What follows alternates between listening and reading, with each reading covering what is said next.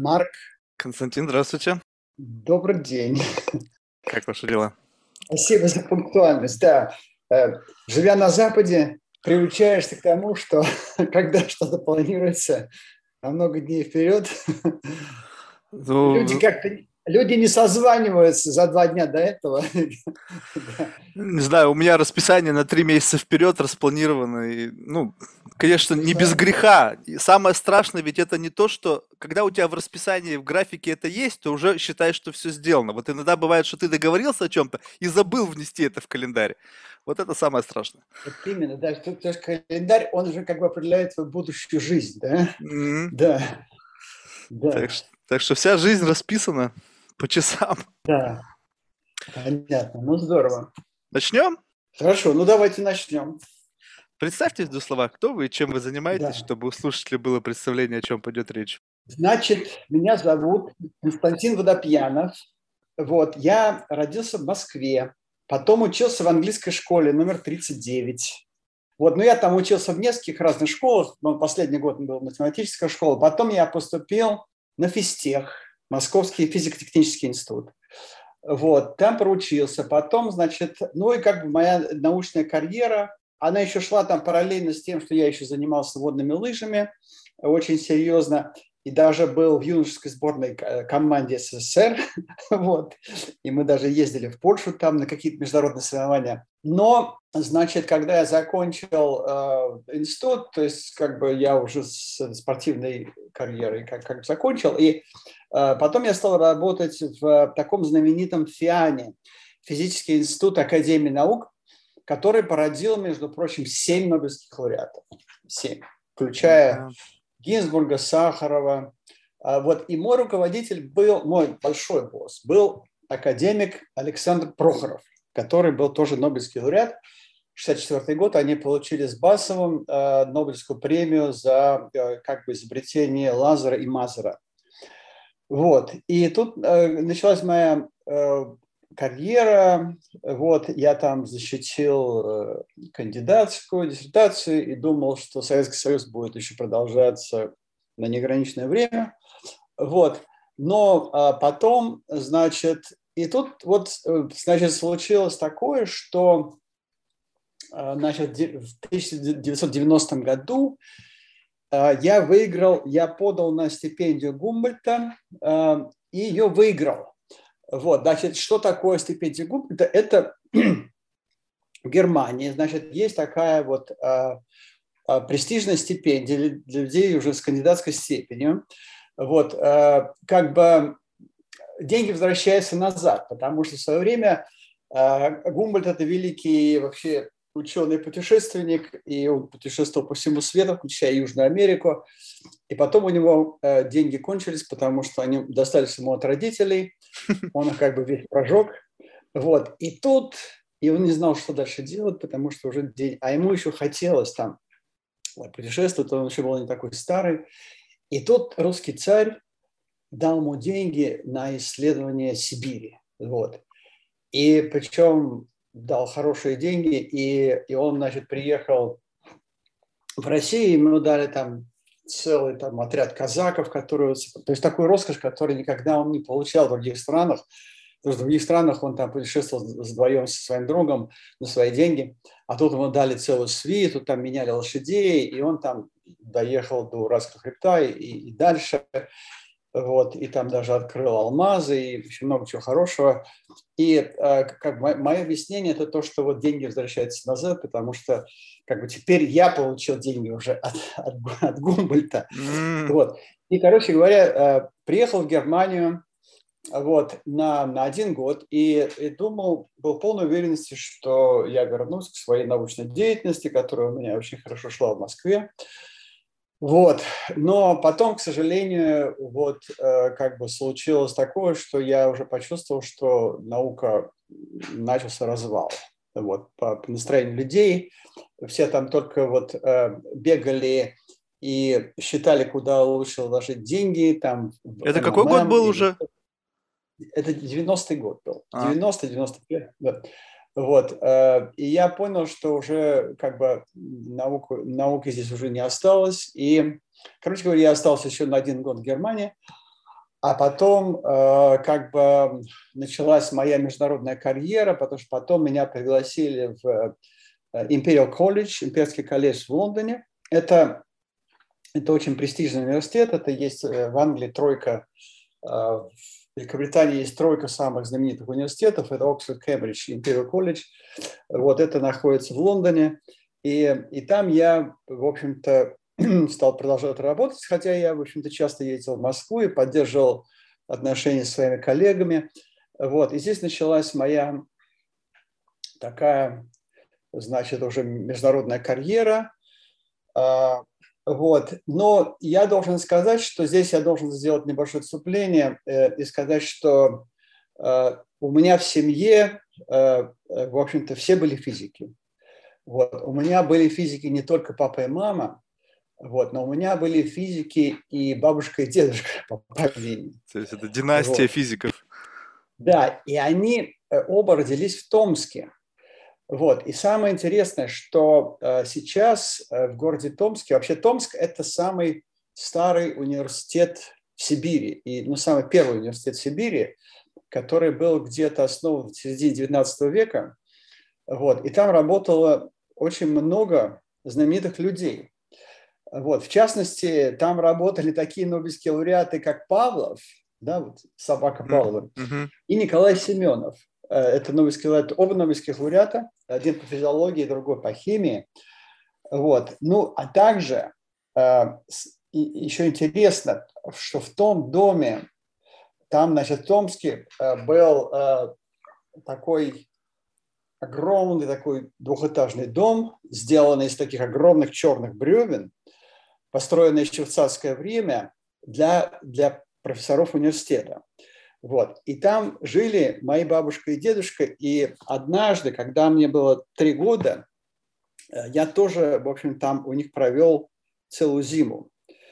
Вот. И, э, значит, и у меня даже этот дом запомнился в моем сознании. И э, удивительно, что месяцев 5-6 назад я вдруг получил имейл от одного предпринимателя, который живет в Новосибирске, но он выкупил этот дом и сделал там э, музей-квартиру, э, музей, который назвал «Профессорская квартира», где он собрал э, все вот эти вот старинную мебель 19 века и много всяких артефактов. И самое интересное, что я вот смутно помню, мне было три года тогда, я смутно помню, что мы жили на втором этаже. И самое интересное, что вот э, там в одной квартире э, жили моя дедушка и бабушка, а через коридор в противоположной квартире жила семья Эдисона Денисова. Вот. Эдисон Денисов – это известный музыкант, это композитор, которого на Западе знают гораздо лучше, чем у нас в России. Вот. Это вот это была э, семья Денисовых, и, и мой отец был почти что одногодка с Эдисоном, так что они там, они там вместе там выросли. Вот, так что это интересная очень история, что там теперь э, музей-квартира, и я мечтаю туда попасть как-нибудь. Mm-hmm. Вот. Ну, а потом, значит, возвращаясь э, к моей э, карьере научной, значит, я проработал в Лондоне 6 лет, и после этого меня пригласили в Америку, вот, как специалист по лазерам э, и нелинейной оптике. Вот. И я приехал сначала в Нью-Джерси, где я, э, значит, там руководил группой в одной лазерной компании. Вот, то есть я как бы был э, в академическом мире, и тут я попал в мир такого бизнес, лазерного бизнеса, где проработал год или два. Вот, и потом меня пригласили в Калифорнию, где это уже был примерно 2000 год, меня пригласили в Калифорнию, где был бум стартапов и бум интернета, и вообще бум всего. И, и там тоже была э, такая один лазерный стартап, э, который занимался интересными вещами, и им нужен был именно вот специалист такой, как я, потому что я как бы, ну, был известен своими работами по, по лазерам в так называемом среднем ИК-диапазоне, инфракрасном диапазоне. Вот. А после этого э, как бы, ну, значит, да, и параллельно там я участвовал в создании нескольких других стартапов, потому что в Силиконовой долине, и не только в Силиконовой долине, вот это все побережье Калифорнии, включая Лос-Анджелес, там жизнь бурлила, вот, и были всякие стартапы, создавались каждый день. Вот, и я в этом активно участвовал, а, но потом, значит, мне, я все-таки понял, что я больше принадлежу к а, такой вот академической жизни, потому что мне нравится делать что-то новое, писать статьи, вот, учить студентов.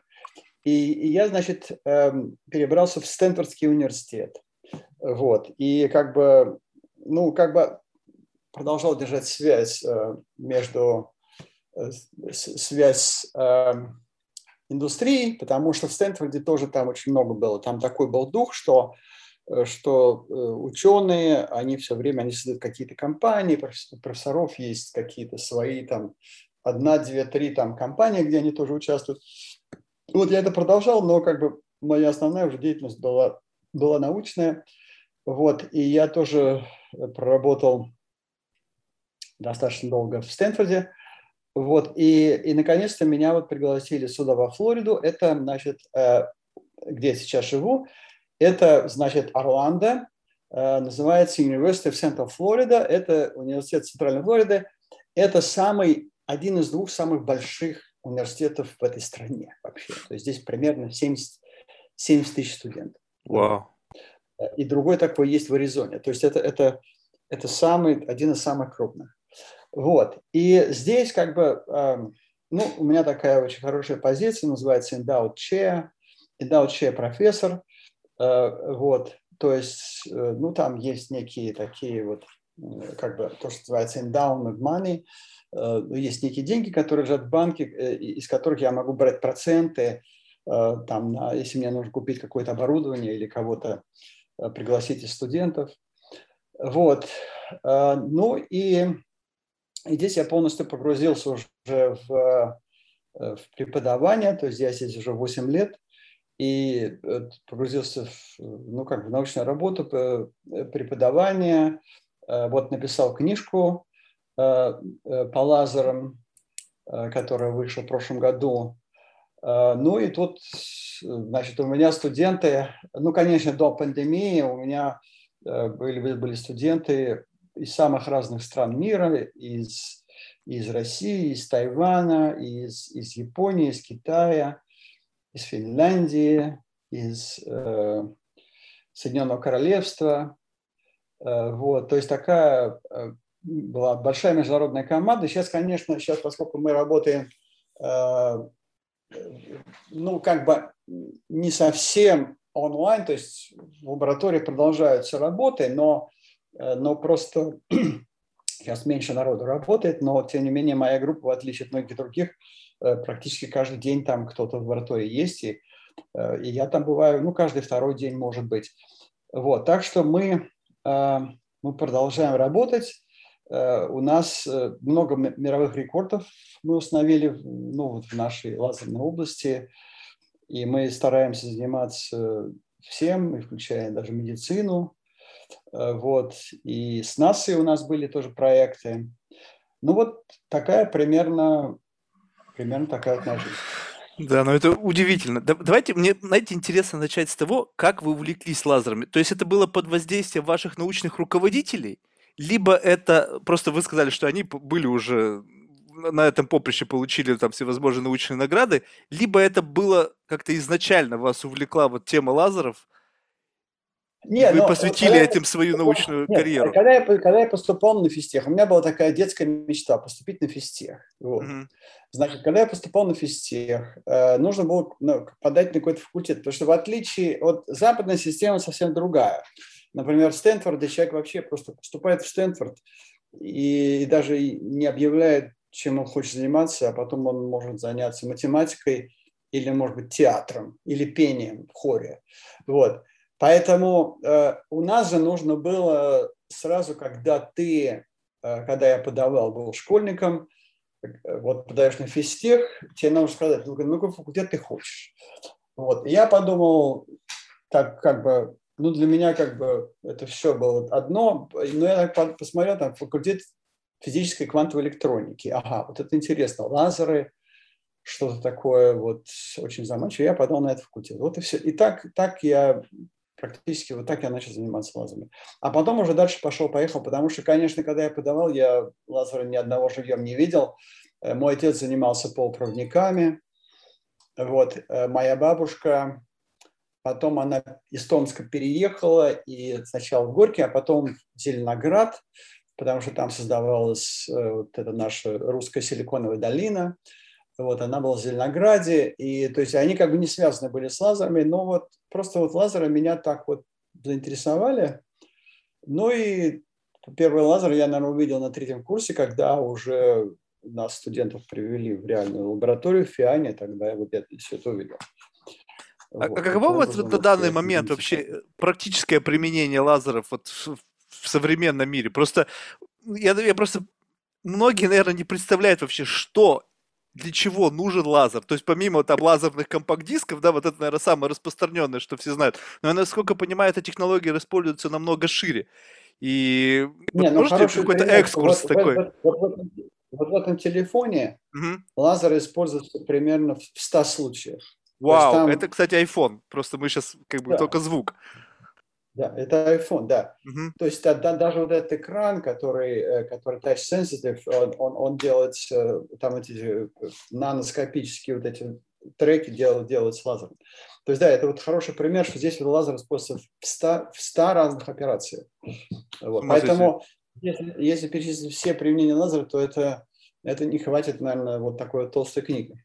Удивительно. А можете рассказать вот над тем, что вы сейчас, чем вы занимаетесь, вот с точки зрения использования лазера в медицинских целях, вот эта вот интересная статья, которую мне высылали по поводу того, что можно использовать лазер для оценки молекулярного состава дыхания для того, чтобы понять какие-то различные виды потенциальных заболеваний, которые есть у человека.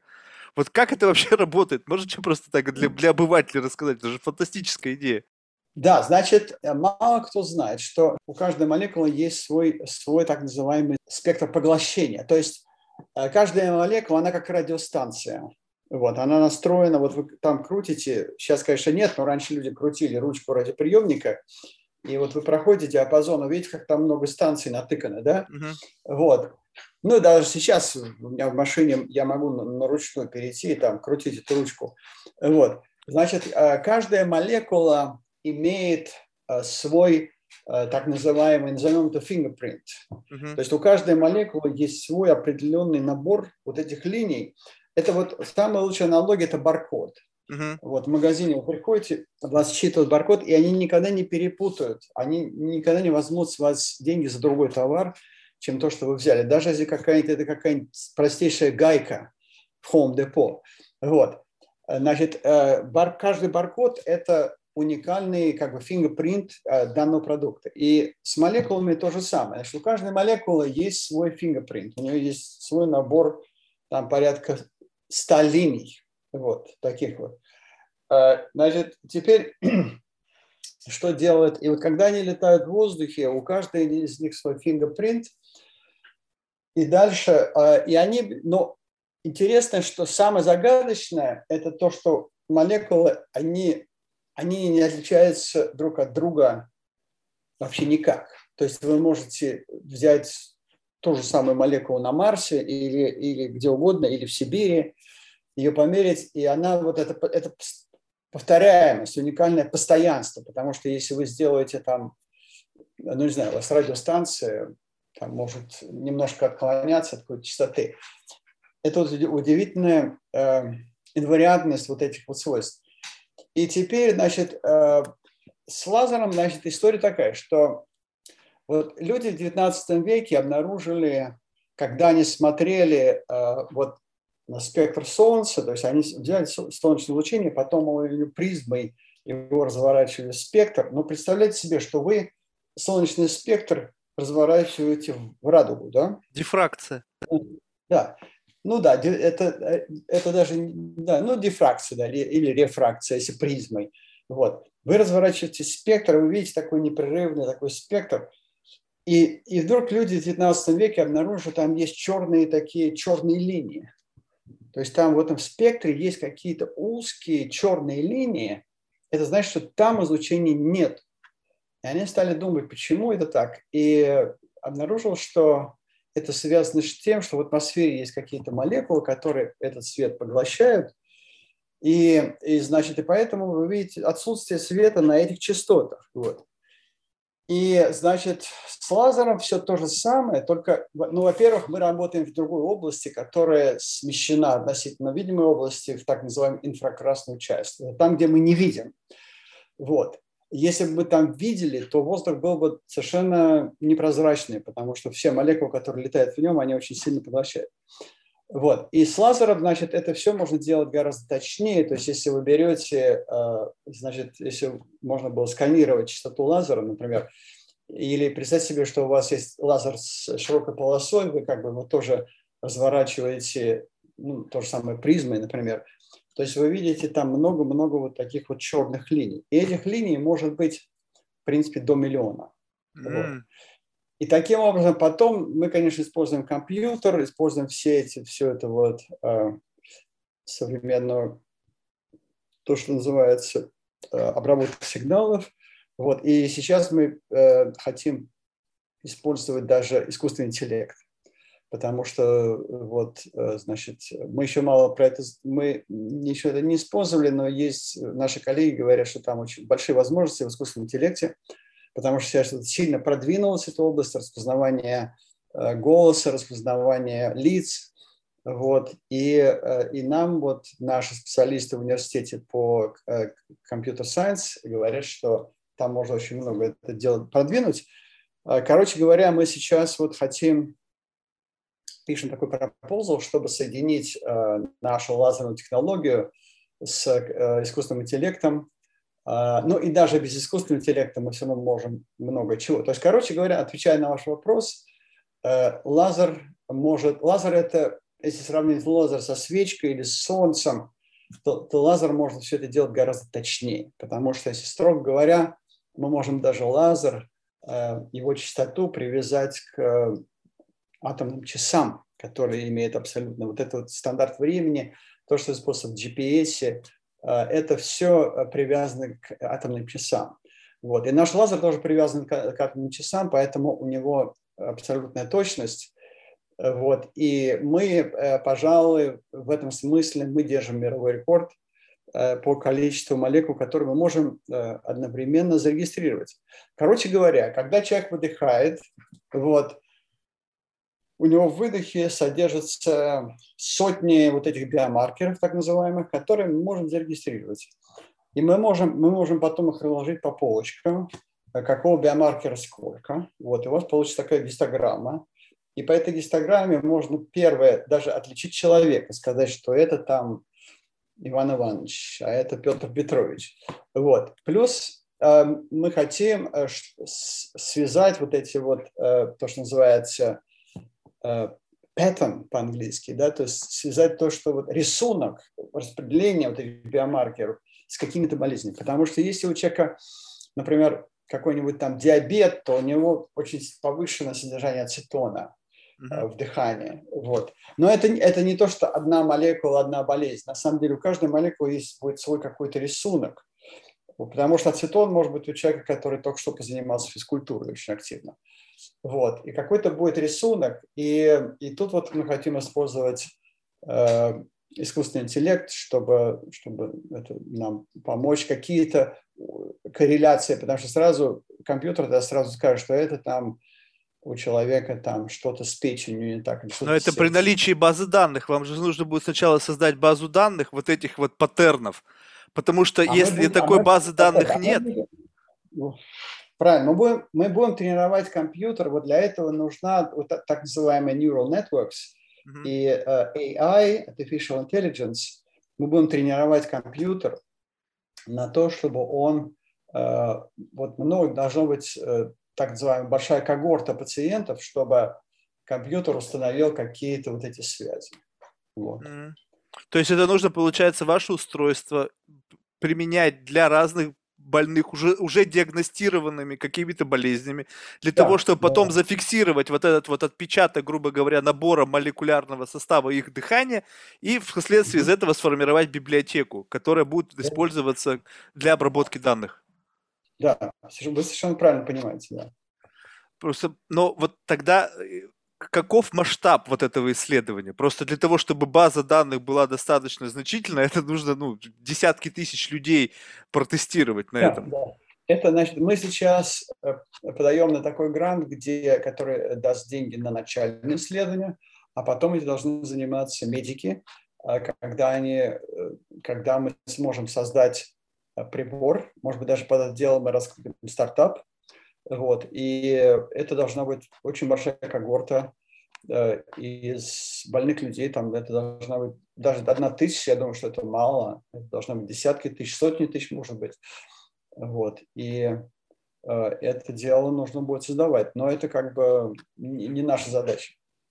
А каков... вот. Но мы, во всяком случае, Да-да-да. мы у себя в группе, извините, что я перебил, мы у себя в группе, например, видим э, даже по глядя на простой рисунок из там пяти молекул, мы видим, что между членами группы отличается. Уже даже вот если взять, это то, что называется dimension, да, то есть, скажем, каждый, каждый биомаркер – это свой dimension, то есть даже вот в таком в пяти измерениях, пяти биомаркеров уже мы видим, что отличается кого-то там какой-то молекул, скажем, может быть, в пять раз больше, чем других.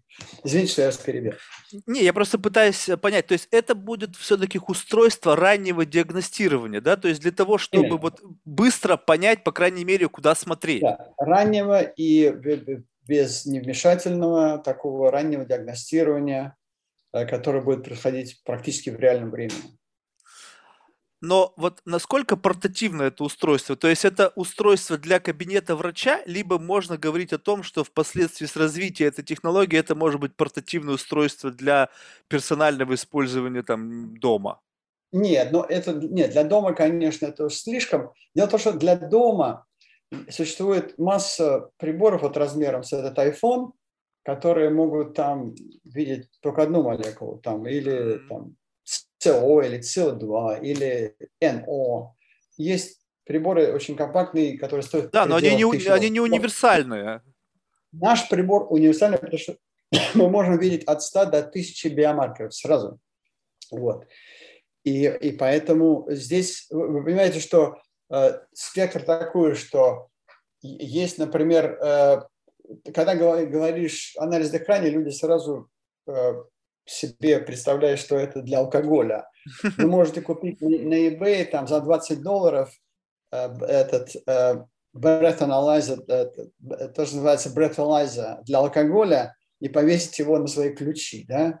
То есть он может быть вот такой размер. Это, это один конец спектра. А другой конец спектра – это это масс-спектрометр, который стоит миллион долларов и который занимает половину моей комнаты.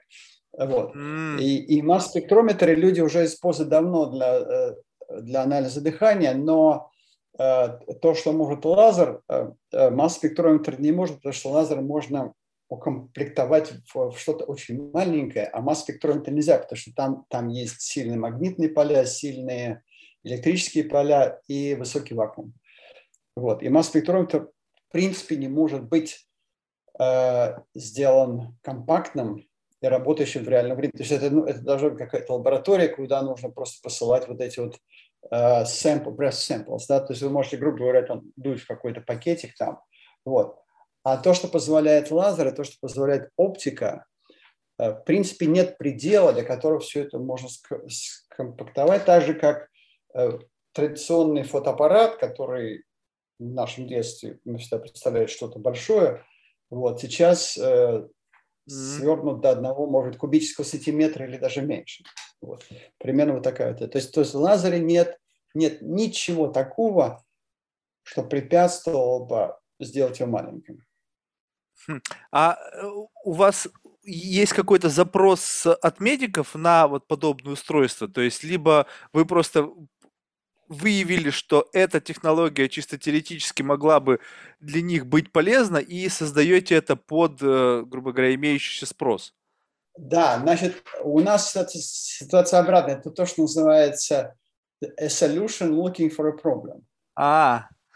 То есть, то есть это значит, что у нас есть solution, вот, но нет таких медиков, которые бы рвались бы к нам и стучали в дверь.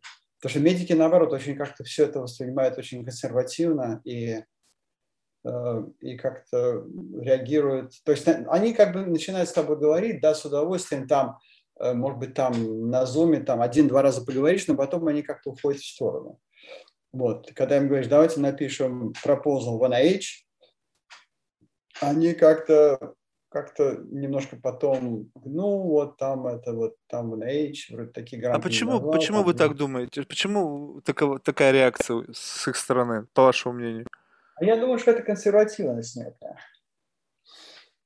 То есть они очень консервативный народ, и поэтому э, нужно вот какого-то найти сумасшедшего человека, который бы действительно в это дело поверил.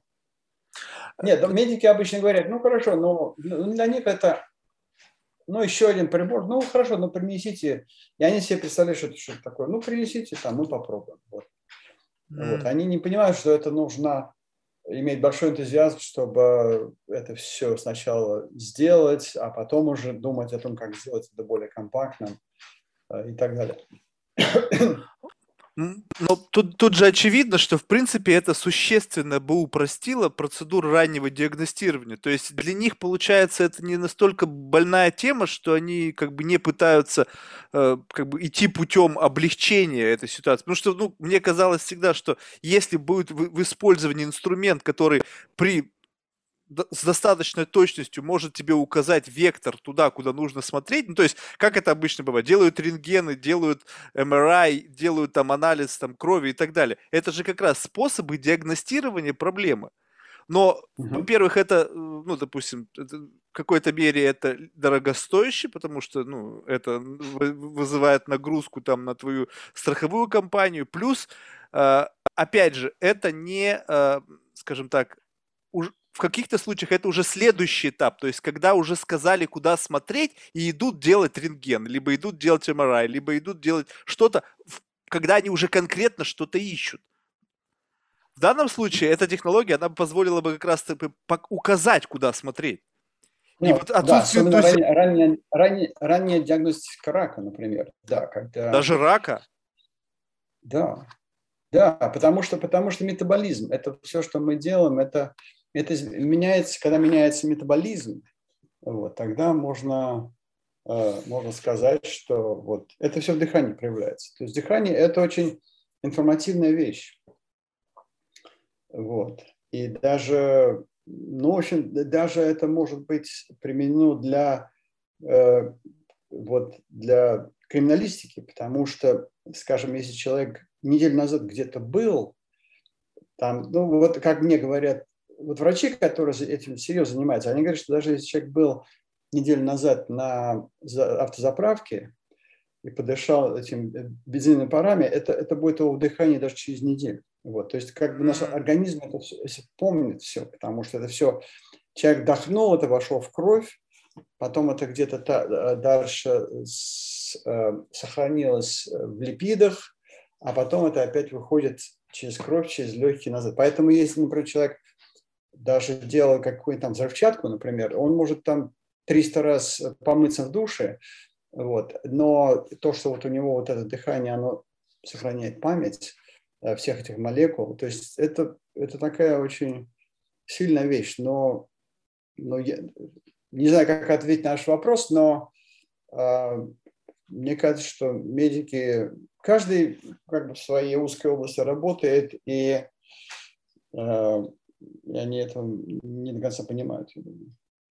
А как вот вообще, на ваш взгляд, вот обстоят дела с точки зрения вот фундаментальной науки на стыке с ее фактическим применением? Вот это же, как бы мне кажется, основная проблема нашего времени, что есть фундаментальная наука, которая натыкается на проблему финансирования в силу того, что рынок не видит или не хочет видеть а, реального имплементации вот этих каких-то научных вещей с целью э, ну, последующего улучшения нашей жизни. То есть, если есть очень быстрая конверсия, когда мы научное достижение можем быстро запаковать, там, вывести на какой-то рынок и быстро продать, это да, это классная идея.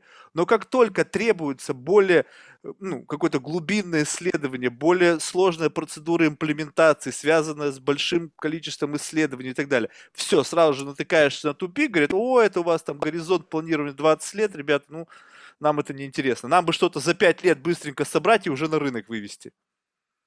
Вот как вот вы как ну, ученые к этому относитесь? Потому что вот ну, посвятив всю жизнь науке, хочется, чтобы вот продукты твоего интеллектуального труда нет, были не только в лаборатории. Да, для этого существуют всякие вот такие организации типа National Science Foundation, которые как раз должны давать э, деньги на э, то, чтобы э, люди как бы вышли на какой-то уже уровень, э, начиная с которого уже можно делать, например, стартап, вот, или что-то такое. Даже маленьким компаниям даются какие-то гранты, чтобы они вышли уже на уровень э, конкурентоспособности. Вот. И, ну, ну, я не знаю, то есть, э, ну, я бы не сказал, что так уж катастрофически, э, дело обстоит, но а, просто не все, не все понимают, э, не все понимают а, суть а, той или иной технологии, и, ну, и, честно говоря, бывает много завиральных идей. Вот. Есть люди, которые, которые какие-то завиральные идеи толкают, и поэтому, э, ну, как бы, э, в общем, нужно пройти через этот фильтр. Ну, я бы, я бы сказал, что, конечно, в Америке, ну, ну нельзя жаловаться на это. Все-таки есть. Вот я сейчас подаю на Keck Foundation, э, и Keck – это частная, э, э, частная такая фундация, которая как раз вот дает деньги на какие-то совершенно безумные идеи. Вот. И они говорят, мы даем деньги только на те проекты, которые отвергли другие организации официальные, типа National Science Foundation или National Institute of Health. Вот. А вот как вообще вот строится вот ваш научный процесс? Вот как вы формируете вектор для своих исследований? То есть это как-то бесконечно, когда ты что-то изучаешь, что ты постепенно расширяешь зону своего незнания, и это становится объектом исследований. Просто вот вы занимаетесь наукой уже там больше сколько там, ну, 40 ну, лет. 40. Ну вот, 40 да. лет. И вот каждый раз вы себе ставили цель для какого-то дальнейшего развития. Вот что является основным вектором, который направляет вас в, вот, в науке? Какой-то путеводной ну, звездой. Значит, Куда вы движетесь? Вещи. Даже первое, это, это просто вот живой интерес к чему-то такому совершенно абстрактному. Вот. А, а Другой, э, другой вектор – это связано с, тем технолог, с той технологией, которая у тебя есть. Потому что если у нас какой-то есть лазер, работающий на какой-то определенной длине волны, то тогда мы думаем, ага, вот у нас вот это есть, почему не попробовать вот взять это и это, потому что это у нас уже есть. Вот, ну вот это, это, это, я думаю, что главное. Любой человек всегда пляшет от своей, от своей технологии, потому что если я я же не могу себе сказать, а вот что, если я возьму там протоны, ускоренные там до одного тераэлектронного вольта? У меня нет просто такого прибора, у меня нет такого ускорителя. И поэтому я скажу, что а вот у меня есть такой лазер, а почему не попробовать сделать с ним вот это и это?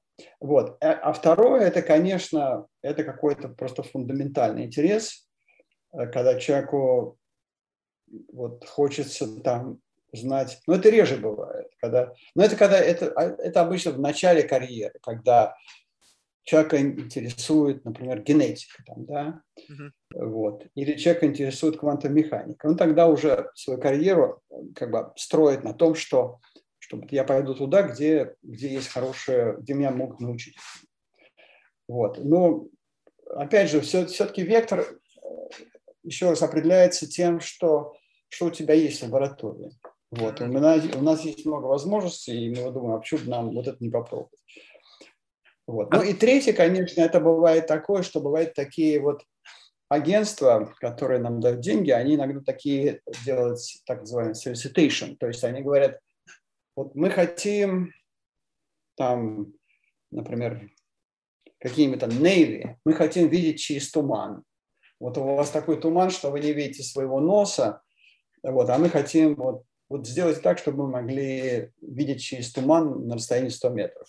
Вот, и тогда мы уже думаем, какую можно применить длину волны лазера, чтобы на этой волне можно было видеть. Ну и так далее. И тогда уже начинаешь думать о том, как бы вот написать такой пропозал, чтобы мы могли пообещать что-то сделать, но в то же время, чтобы это было в пределах нашей возможности.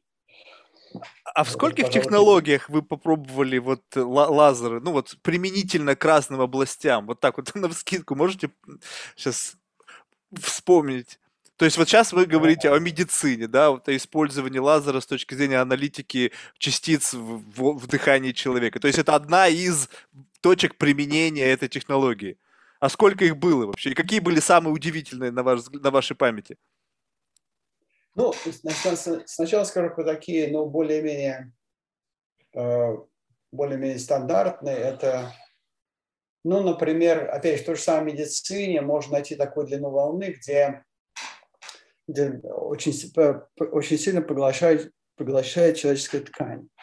Вот. И тогда можно делать очень такие бескровные операции. Вот.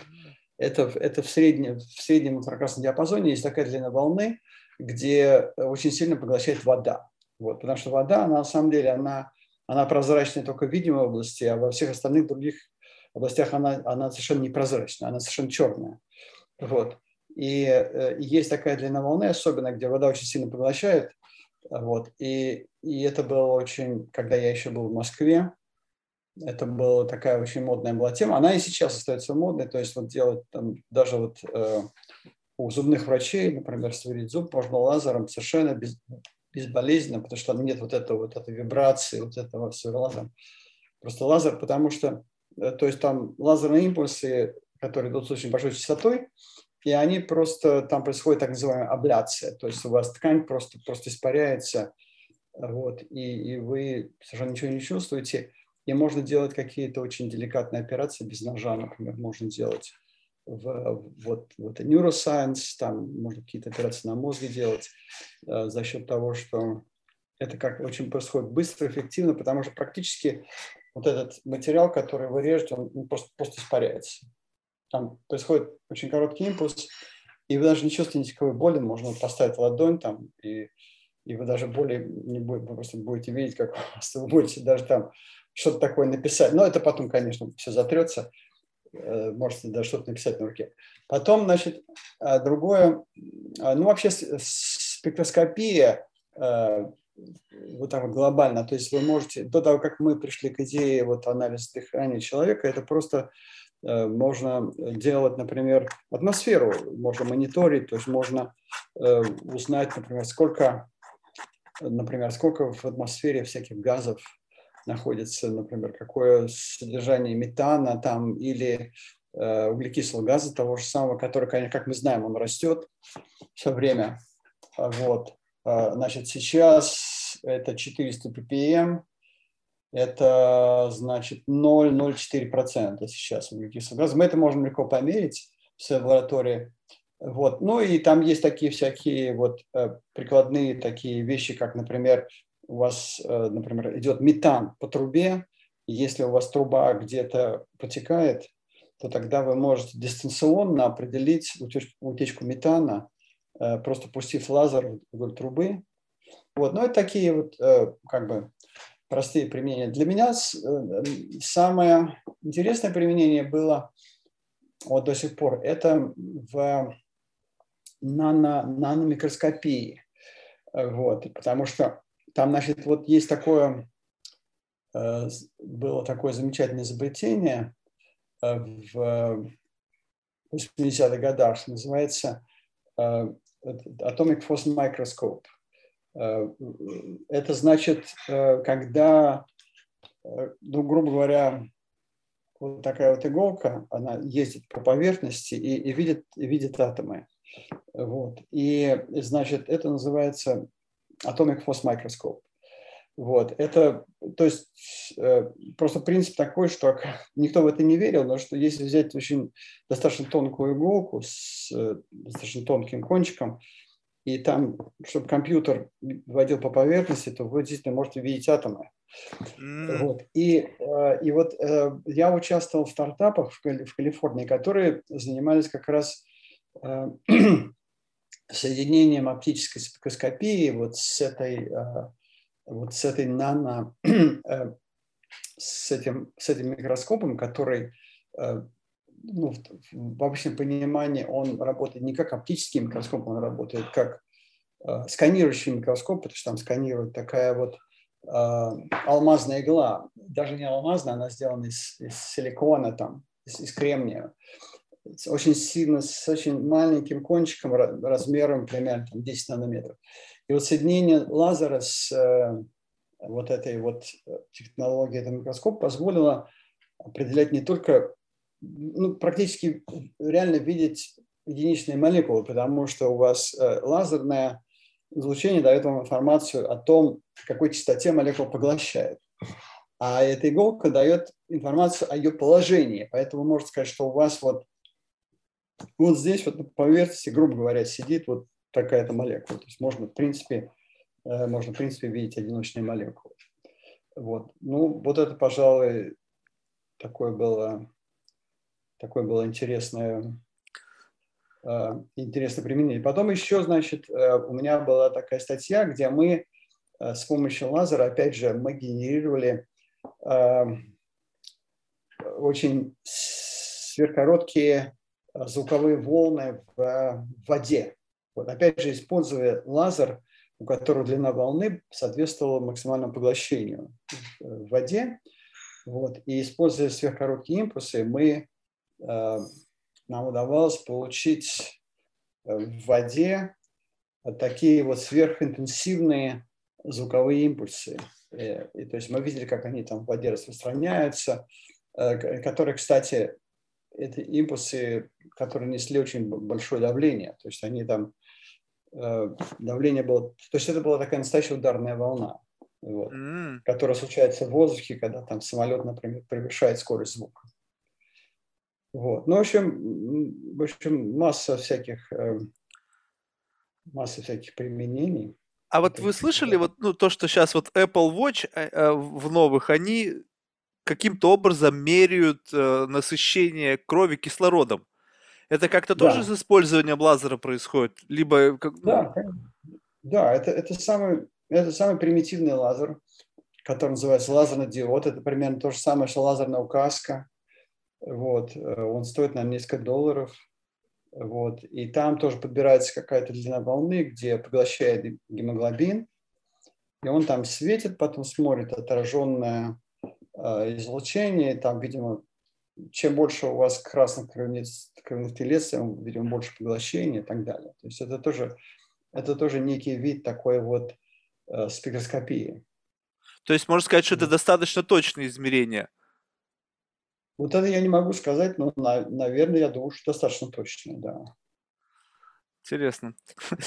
Вот когда об этом не задумываешься, мне всегда просто, когда это ты принимаешь как задолжено, то есть тебе просто сказали, что вот там они таким образом меряют. И никогда не думаешь, как это происходит. А вот, пожалуйста, тебе получается как. И вот это, когда ты понимаешь, что как наука находит свое воплощение в какой-то повседневной жизни, это всегда удивляет. Но вот вы знаете, мне кажется, самое такая, ну, скажем так, вообще, в принципе, у меня всегда с детства лазеры ассоциировались с каким-то оружием. И, ну, ну, как-то, не знаю, так сложилось. Может быть, в силу, там, как бы, страсти к научной фантастике или еще чему-то. Но, несмотря на то, что, как вы сказали, что лазер нашел свое применение, там, ну, в, в, в тысячах областей, вот с точки зрения создания лазерного оружия, может быть, конечно, оно там под грифом секретности мы о нем не знаем, но вот ничего такого, как бы, я не слышал чтобы вот именно вот полноценно, так вот как на уровне тех фильмов, которые там, в научной фантастике. Почему? То есть это неэффективно, либо как бы какие-то другие причины? Да, да маленькая эффективность э, у, у таких лазеров, потому что там ну, нужно, чтобы была хорошая маленькая расходимость. Вот, потому что есть лазеры, которые очень дешевые, вот эти так называемые полупроводниковые лазерные диоды – вы на eBay можете там за 5 долларов купить себе лазер такой. Вот. Да даже вот лазерную указку, особенно красную, да даже зеленую лазерную указку можно, зеленая дороже обычно, ее можно за 10 долларов найти, а красную можно найти вообще за 5 долларов. Вот. Там проблема эффективности, да, потому что это все очень выливается в какие-то большие размеры. Вот. И я, как раз слышал доклад на прошлой неделе э, там по поводу вот этого развития. То есть это все, военные это все развивают. То есть ну, развивают? Есть демонстрации, что что-то такое там, э, да, сбивают какие-то цели там на расстоянии, там, скажем, 10 километров. Вот. Но это все единичные, да, это все как бы не очень, из- из-за не очень высокой эффективности. То есть это можно поставить, например, на корабль. Потому на корабле там, там нет проблемы с весом там, и с энергией даже. Вот. Но уже на самолет, даже есть э, такие примеры, когда уже на самолет ставят.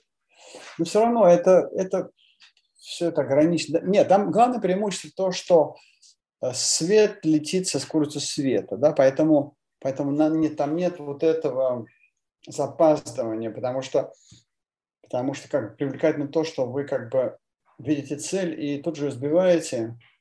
Потому что ну, можно пренебречь запаздыванием, потому что свет все-таки настолько быстро распространяется. Потому что если вы сбиваете, если у вас ракету запустили, например, то ее можно сбить ракетой только большего размера. Mm. Потому что она должна быстрее лететь. Вот. А если она должна быстрее лететь, значит, она должна быть больше, у нее должен быть больше стартовый вес. Плюс нужно вот, учитывать она... ветер, земное притяжение и все остальное, куча всего. Не, ветер не надо учитывать, потому что она потом сама наводится. Главное, чтобы у нее хватило скорости ту догнать. Вот. Mm. И, в общем, это все ну, такие нетривиальные. То есть, то есть нет таких вот, э, нет лазеров, которые бы э, существовали бы, кроме единичных примеров, что вот мы там, мы там сбили там вот такую-то там цель. Там, таких, я много таких слышал, слышал репортов. Вот. Но, но это не то, что там это везде это все стоит. А как вот с точки зрения мотивации ваших студентов, вот вы сейчас работаете, к вам приходят студенты, а вы чувствуете разницу в мотивациях вот того, когда вы были сами студентом, что вам, вас двигало и что ими сейчас движет? Вот есть какая-то вот такая связь, либо одинаковое что-то, либо вот что-то принципиально новое вы чувствуете сейчас? Ну, ну я не знаю, у нас, э, мне кажется, что сейчас меньше мотивации, сейчас просто больше, больше гораздо всяких разных возможностей, потому что Особенно в Советском Союзе, почему такая наука была сильная, потому что просто хорошим людям просто некуда было деваться больше. Mm. Вот, поэтому была концентрация очень большая хороших людей в науке. Потому что ну, не идти же там изучать какую-нибудь марксистскую философию там, и, потому что ну, не было совершенно для каких-то других вещей, поэтому многие люди просто науку, а потом даже из нее уходили, потому что ну, находили свое там призвание где-нибудь там скажем, в качестве актера там или в качестве шоумена или там чего-то. Вот, поэтому сейчас, э, ну, как бы сейчас я, я так вот не вижу. Э, ну, хотя бывает, как и всегда, бывает, бывают студенты очень талантливые, бывают студенты, которые ничего не умеют. Вот. Мне казалось, что у нас, у нас было больше страсти вот такой вот. То есть еще можно сказать, что сейчас сама наука, она, наверное, тоже превратилась. Есть какие-то более притягательные области, где идут студенты, ну, наверное, компьютер-сайенс, наверное, вот это в этом направлении. Там, где они могут видеть да. какие-то очень быстрые конверсии с точки зрения того, как они свои знания могут превратить в деньги. То есть просто можно так сказать, что сейчас люди идут в образование с целью получения навык, который они скорейшим образом могут э, применить для того, чтобы начать зарабатывать деньги. Потому что мне всегда казалось, что учеными движет все-таки совершение новых открытий. И не столь важны деньги. Ну, деньги нужны для того, чтобы просто поддерживать саму сам рабочий процесс, то есть процесс исследований, чтобы было необходимое оборудование, была лаборатория. Но это как, как, как всего лишь инструмент, а не как средство, как цель. А сейчас в силу того, что вот произошел этот перекос, который ну, я, нельзя говорить, что все, конечно, безусловно, есть, наверное, люди, которые все-таки посвящают себя науке, но в большей степени это попытка просто взять чего-то, ну, что-то научиться и найти коммерческое применение своим навыкам. Вот можно да, так сказать? Думаю, либо, либо это я, я опять я пессимистично думаю... рассуждаю. Не, я хочу сказать две вещи. Значит, во-первых, э, сейчас, конечно, сейчас люди э, рассуждают так, что а вот а потом, вот кем я потом буду работать? Вот. Смогу ли я потом найти работу вот с тем образованием, которое я получу? То есть люди прагматически рассуждают. И второе, я уже много раз слышал от э, таких вот, от, или слышал, читал про знаменитых людей, типа нобелевских лауреатов, которые говорили, что я начал, особенно тех, кто в начале там, 19 века, это 20-е годы в Европе, 30-е годы в Америке, когда Великая депрессия была. И человек говорил, я вообще-то хотел стать, я хотел стать инженером и там, там работать там-то и там-то, но поскольку была депрессия вот, и безработица, то мне пришлось пойти в университет. Хм, вот.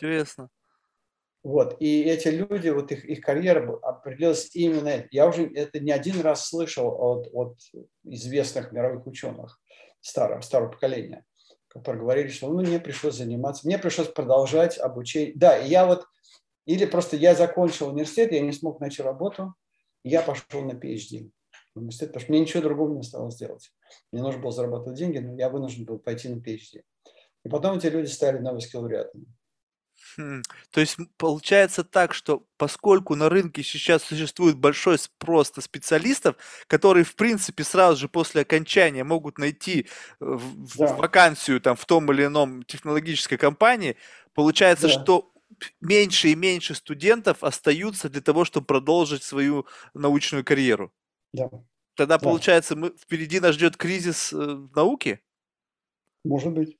Блин, это не совсем да. правильно. Да, блин. Вот, а как вообще, в принципе, вот вы работаете в одном из крупнейших институтов страны. Сейчас студенческое комьюнити и все, что происходит внутри, очень сильно ну, вибрирует. Вы чувствуете, что внутри вот эта вот социальная динамика, появление каких-то новых социальных трендов, оно вот прям зашкаливает? Есть позиция, что либеральное научное сообщество, оно каким-то образом влияет на умы и сознание людей. Я просто с вами разговариваю, я не, не, не чувствую этого. Откуда вот это тогда берется? Что якобы сейчас в американских вузах студенты выходят оттуда с промытыми мозгами вот на эту какую-то либеральную проблематику, на какие-то новые социальные феномены, которые, в принципе, потом воплощаются в жизнь. Вот это мимо вас как-то чувствуете, это да, проходит? Я, я не могу, я не, не могу обобщать, потому что, ну, во-первых, у нас университет самый большой в стране, но это не значит, что он самый лучший. Вот. Но это просто насчет анализа количества вот, людей. Поэтому, просто чем больше поэтому, людей, тем больше можно увидеть. Поэтому я могу сказать такую вещь, что у нас сейчас э, американцев это minority. Американских студентов у нас это может быть 10, может быть 10-20 процентов в лучшем случае. То есть у нас студенты э, из Китая, из Индии, из Ирана очень много. Э, вот. Даже, даже уже русских студентов, как-то их раньше было много в 90-е годы. Э, вот. Ну, я еще здесь не был тогда, но просто я знаю, что мне говорили, что здесь было много русских студентов. Поэтому я, не, я никак не могу не, не могу обобщать ничего насчет... Я студентов насчет политики с студентами как бы не, не разговаривал пока еще. И к тому же все студенты, э, у меня, например, все студенты интернациональные. У меня, у меня в группе даже нет, в данный момент нет ни одного американского студента. А вот, как это, как там... это можно объяснить? Почему такое количество низко? То есть в стране, в которой там 300 миллионов человек, ну, понятно, что из этих 300 миллионов уже там количество иммигрантов, наверное, очень, уже очень большое, такое низкое количество американских студентов в американских вузах? Не знаю. Потерян интерес, они идут, видимо, туда, где больше зарабатывают. Не знаю. Я, я не могу на такие глобальные вопросы отвечать. Странно, конечно, это непонятно. Окей, ну вот тогда давайте, может быть, просто ближе к вашей теме вернемся с использованием лазеров. Вы сказали, что вот оно есть э, возможность как раз-таки сейчас объединить технологии э, искусственного интеллекта и технологию использования лазера для того, чтобы на, на сочетании технологий родилось какое-то новое, более современное решение. Что еще можно быть такого как раз вот на стыке этих технологий, где э, лазер может быть в сочетании с искусственным интеллектом сделает какое-то прорывное решение в будущем? Ну, я, я не могу сказать, потому что я, я еще должен сам поверить в искусственный интеллект. А, то есть вы еще не верите в него?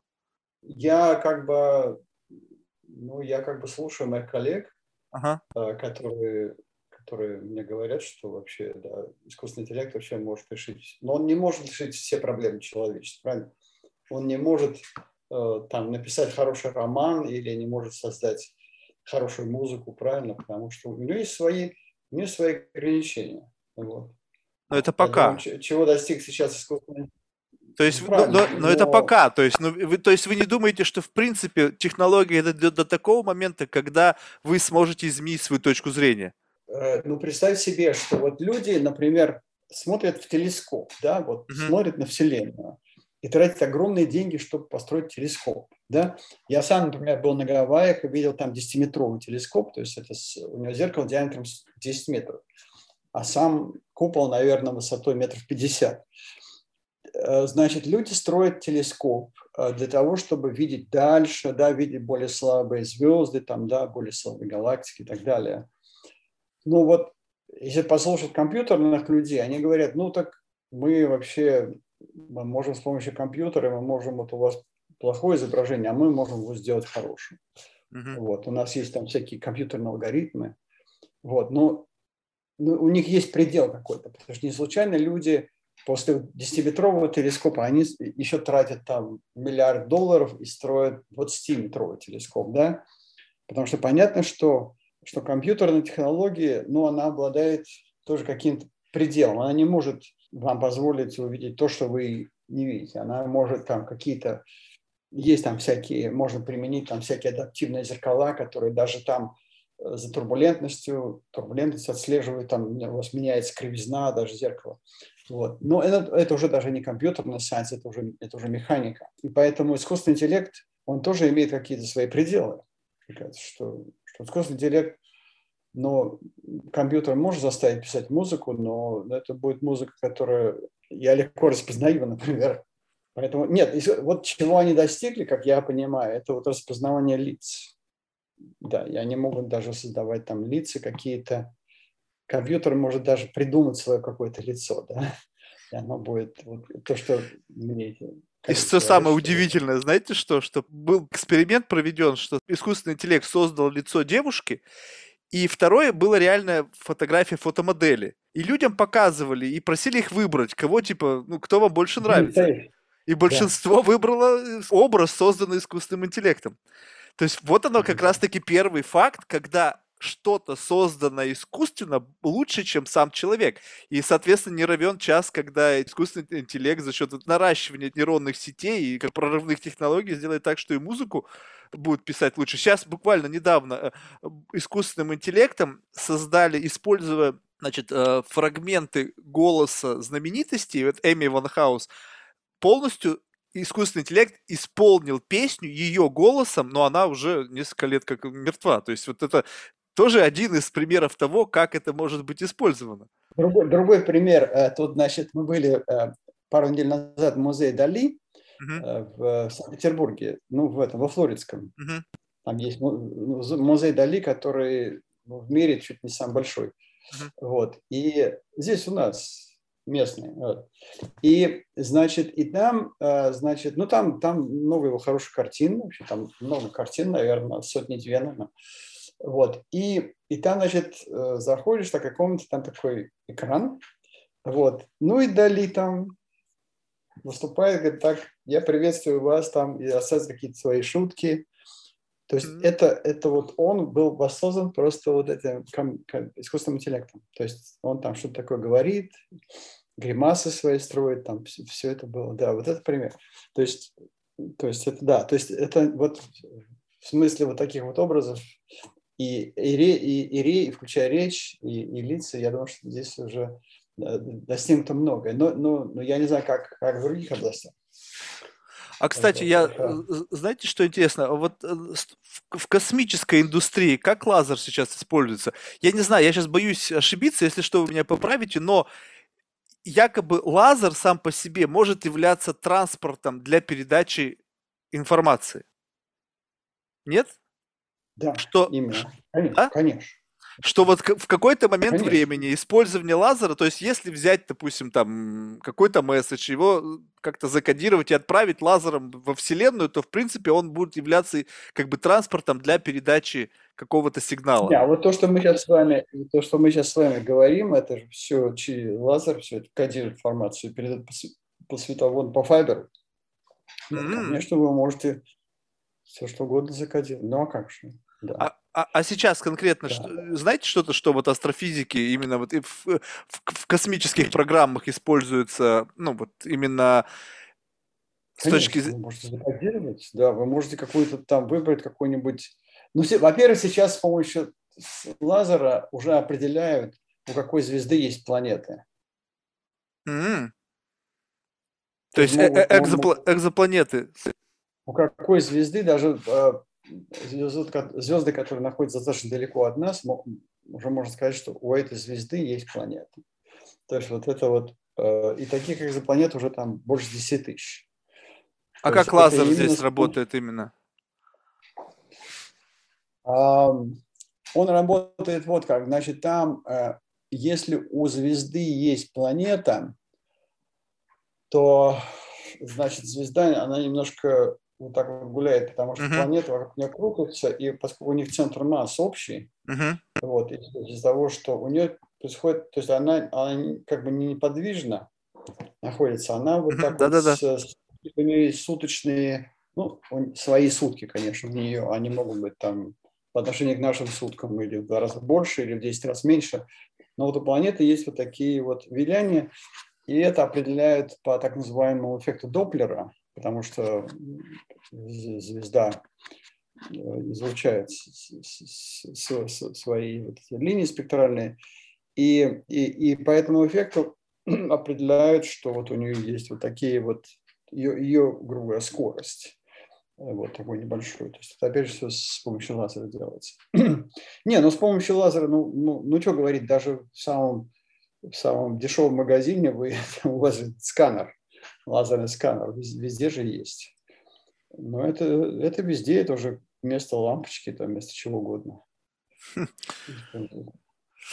Удивительно. Константин, ну вот удивительно ведь на самом деле, вот просто хочется реально услышать, вот как, как быть вот внутри вот этой вот науки, когда ты куда ни глянешь, вот э, просто для, для человека, для обывателя, ты не видишь этих технологий, поскольку ты не понимаешь, как все, ну, многое из того, что как устроено. Но вот для вас, когда вы настолько глубоко погружены в науку, вот вы смотрите, и вас все, что окружает, и вы видите, что вот здесь это есть, здесь это есть, здесь это есть. Вы чувствуете себя причастными к вот к этому технологическому прогрессу? Или это уже как-то ну, просто как профдеформация, ну, вы это воспринимаете как должное? Ну, чувствую, как какой-то, как песчинка, которая несла. То есть это это не то, что вот там, скажем, если человек, который первый изобрел там какой-нибудь э, усилитель на основе файбера, и так что теперь весь мир пользуется технологией, он, конечно, чувствует, что да, вот это я изобрел. Вот. Э, ну, как бы я, я это так не ощущаю. Просто, знаете, это тоже удивительная вещь. Я разговаривал с человеком, может быть, вы знаете такого Семена Лицына он э, был один из в команду входящих, которые разработали флешку, ну вот это флеш-память. Вот. Mm-hmm. И, значит, когда мы с ним разговаривали, я ему задал такой вопрос, он говорит, а что, говорит, сейчас об этом говорить? Сейчас кто флешки использует? Сейчас флешки никто уже не использует, все в cloud е. И вот это удивительно, когда эволюция, вот вроде бы человек в свое время, а, как game changer. Диски никто не использует. Да, компакт-диски. Да, да. Вот у меня вот музыка вся на компакт-диске. Вот. Нет, ну вот это вот э, флешка, это же, это же гениальное изобретение. Она поддерживает информацию без питания. Да, да? то есть там, там Да, то есть там это так называемый floating gate транзистор. То есть там, там какой-то один электрон там сидит где-то на транзисторе, и он и, она, и транзистор помнит эту информацию и не ее теряет. Потому что мы всегда привыкли, что если электрический прибор, ты его отключил, и все, все затухло, и да. И вот, да, то есть это мне самому трудно было поверить, что можно было сделать вот такую вот систему. Да, и, и главное, что она копейки стоит вообще, эта флешка. Да, но вот он-то сейчас как раз и говорит, ну... что вот сейчас уже все, сейчас это уже все, как бы уже ни у кого их нету. Это был какой-то момент времени, когда у каждого была флешка, а сейчас это нам не нужно. И ну, вот потому это... что эта компьютерная технология так быстро развивается, да. А лазерная, конечно, не так быстро развивается. Вот. Нет, ну, конечно, то, что человек, который изобрел то, что можно ус... этот усилитель на файбере, то, что сигнал идет там 100 кило... через каждые 100 километров, грубо говоря, нужно сигнал снова под, немножко под, подусилить. Mm-hmm. Вот, это усилитель, который просто на основе просто куска файбера. Там просто он другим лазером, то, что называется, накачивается, и, и снова идет дальше. Да, вот это, конечно, с практической точки зрения. Но потом, опять же, это все куда-нибудь уйдет, потому что люди, может, будут через спутники передавать или а вы думаете, сама технология лазеров, она останется дольше или, или появится какая-то новая технология, которая полностью заместит лазер в... Не, она, она останется, потому что лазеров так много, что всегда останется. Она останется, уже, уже проще не придумаешь, чем вот это вот но если вы видели вот этот красный лазер-поинтер, mm-hmm. ну, там уже проще, проще уже не придумаешь. Это просто батарейка, электрический ток, и, и все. И он испускает красные фотоны. Но это так же, как гвоздь там, или колесо, например. То есть это, это настолько, настолько basic, что это будет, будет всегда использоваться. Хм, понятно. Константин, вот здорово, спасибо, что вы нашли время, было реально классно. Вот в завершении, знаете, всех спрашиваем один и тот же вопрос, это кого бы вы могли рекомендовать нам в качестве потенциального гостя из числа людей, которых вы считаете интересными, ну, по тем или иным соображениям? Но это вы, это вас интересует человек, который в области технологии работает или а вообще? вообще, в принципе, то есть вот тот человек, который по тем или иным соображениям интересен вам. А, ну это все. я могу сразу сказать. Это, это, я могу сразу сказать, что это, это мой друг Валера Серовский, угу. который, э, э, который вообще универсальный человек, он, он вообще один из самых известных специалистов по Италии, потрясающий он начал как синхронный переводчик, и сейчас он, он, он и художник, и вообще он живет в Москве. Mm-hmm. Вот. Валерий Серовский, совершенно потрясающий человек. Это просто настолько творческий человек, который встречался вообще со всеми людьми, включая там Феллини э, и Антониони, и в Италии был, наверное, раз сто, наверное. Вот я могу, я могу его вам сразу порекомендовать и он вам расскажет столько всего интересного, что... Супер. Спасибо. Да. Все. Хорошо. Хорошо. Все. Спасибо большое. Ну, Реально было классно. Ну, классно. Ну, счастливо. Все.